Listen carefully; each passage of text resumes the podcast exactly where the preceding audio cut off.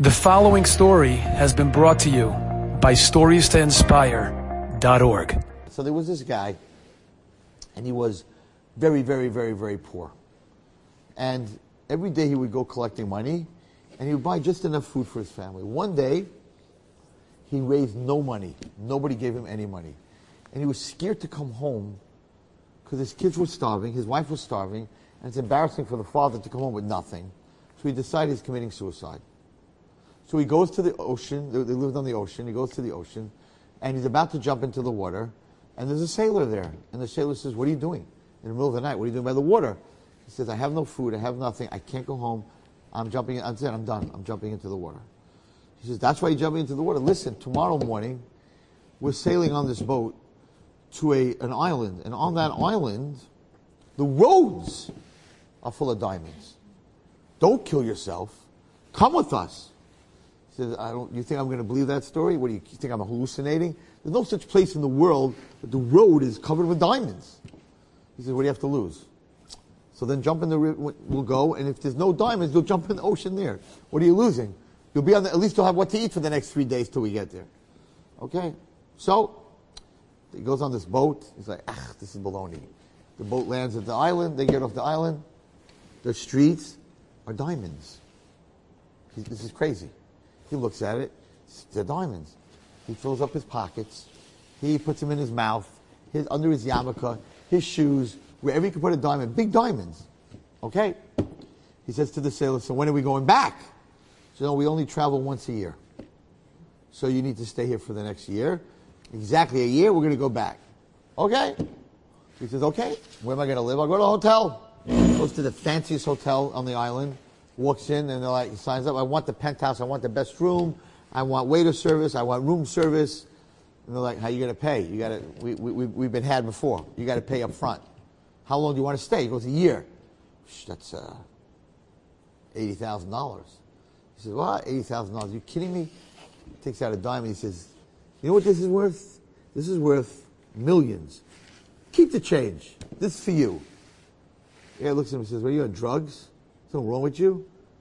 So what do you mean? He says, that's not worth anything. What mean that's not worth anything? It's a diamond. He said, I know, but we have millions of them. Why is a diamond worth something? Because there are very few in the world. This is worthless. We're not taking you. So he says, what's worth a lot of money here? They said, one time from the mainland, someone brought herring. We never got it again. And if you know how to make herring, you become a billionaire. He happened to know how to make herring. He said, really? He said, yeah, opens up a store, a herring store. Schmaltz herring, Matjes herring, white sauce herring. He's the talk of the island. They're online from Sunday to Erev Shabbos. It's not normal. He could charge with everyone. He is racking in money like nobody's business. Okay, it's a week before. It's Chaim writes the story. A week before they leave,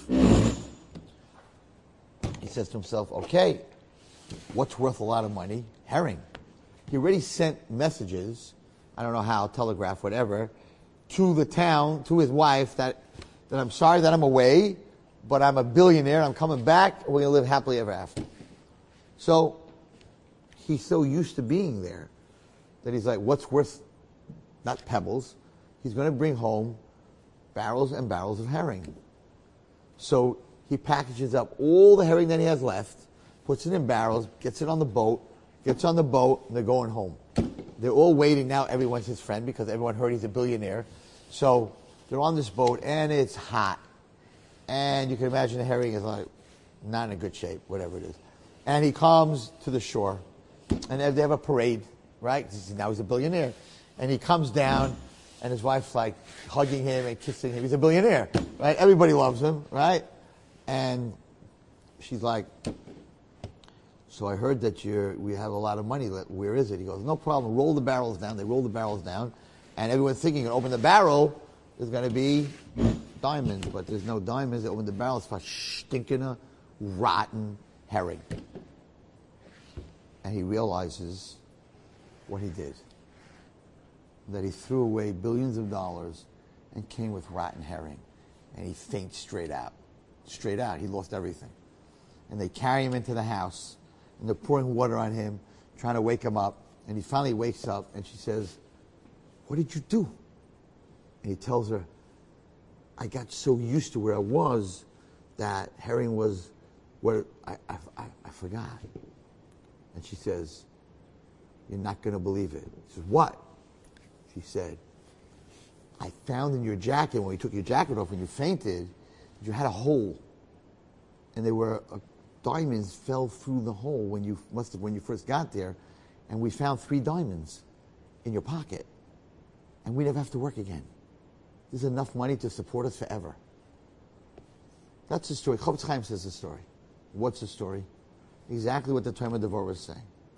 Your neshama comes to this world, and your neshama is told, "Why do we come here? Don't, not, don't go to Gehenna, whatever it is. When we come to this world, mitzvahs and snua, and every mitzvah is worth a billion trillion, and right. So you come to this world, and you go to yeshiva, and you learn about sneers, and you learn about making brachas, and you learn about davening, you learn all about this stuff, and like, wow, Hashem is everywhere, and kids come home, sukkah, they built little sukkahs, and, and my kids all came home, uh, my little grandchildren, they came to me for Shavuos, and they built these little har sinais, these paper bowls, and plants growing out of them, and little cows outside, whatever, and look, Zaidi harsinai, you're all excited about harsinai. We're not excited about harsinai. The kids are excited about harsinai, right? And then you get used to the world, and you start to throw away the diamonds, because you can't buy a dress, you can't walk into Bloomingdale and say, I want a dress, how are you paying? Um, I did kibbut aim today. Have a nice life. What do you do? You're, you're on drugs? Like, what's wrong with you? Right? I want to buy some food. I want to buy something nice. I want to buy a car. What did you do today? Ah, I, my skirts, I, am really at snow and I, I, didn't talk Lashon Hara. And I'm like, they're like, buy. Can't, you can't buy anything with mitzvahs in this world. So you get used to it. And you start to throw away the diamonds. And you start to get busy with the, with the herring. And then after 120 years, they hear that you're very rich because you have two Rolls Royces, five houses, one in Rechavia in Israel, one in the Hamptons, one, right? And the Malachim heard, Miriam? Miriam just passed away. She's coming up to the next world. Oh my gosh, she has more shoes, Louboutins and red bottoms and Jimmy Choos and all the other ones and a million shoes and dresses and 15 sheitels, human hair, 10,000 each. It's not normal. They're all excited. Miriam's coming. And the neshama comes up, and they're like, what you got in those barrels? And you're like, Louboutins. I got a beautiful car and a nice dress and great food and, and they're like, in the next world, that stinks.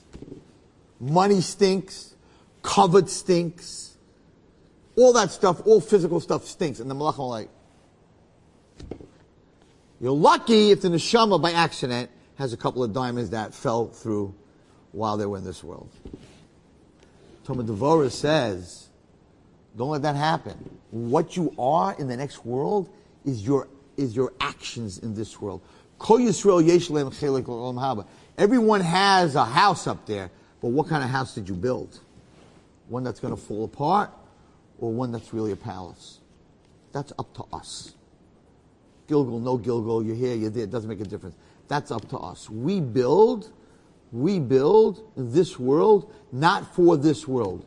You're right, you can't cash kibbut of aim. You can't go to a store and say, I was, I, somebody yelled at me today and I didn't answer them back, so can I get a fur coat? No, you're not getting anything. But in the next world, that's what builds what you are. And it happens to be, I don't understand what the word means, but everyone in the next world has a lavush. You're wearing something. And by what you're wearing, you can tell what the person, what they did in this world. It's a talus by women, whatever. I don't know what, the, what it means. It's a lavush. It's a spiritual clothing. And that spiritual clothing you weave, you make in this world. Enjoyed this story? Come again. Bring a friend. Stories to inspire.org.